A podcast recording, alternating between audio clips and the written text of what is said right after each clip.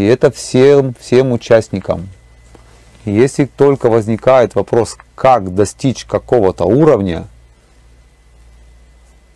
повторяйте Хари Кришна мантру, не ищите других методов, не думайте, что еще что-то поможет.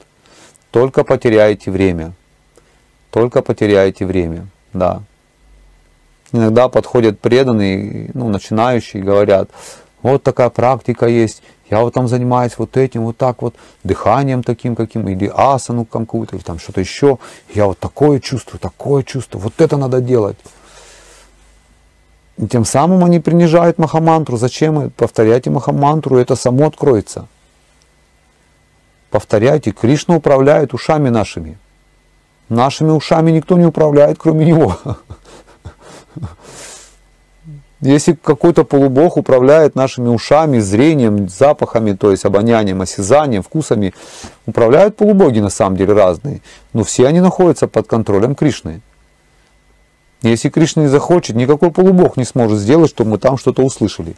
Но если Кришна захочет, ни один полубог не сможет противостоять указаниям Кришны открыть нам какой-то слух или зрение, или вкус, там, или обоняние, осязание. То есть повторяйте святое имя, слушайте. Вот он звук, что вы уже повторяете трансцендентный звук. Это духовный звук Махамантра. Это значит там Кришна сам, это значит там его колокольчики. Да, там запах его. Вот здесь запах Кришны. Тот самый, который опьянял Шимати Радхарани, Господа Читанию, опьянял. Его запахи, за которым он бегал по лесу. Этот запах может выйти у вас из уст в виде святого имени в ухо. И вы почувствуете этот же запах и откроется зрение, чтобы увидеть Кришну.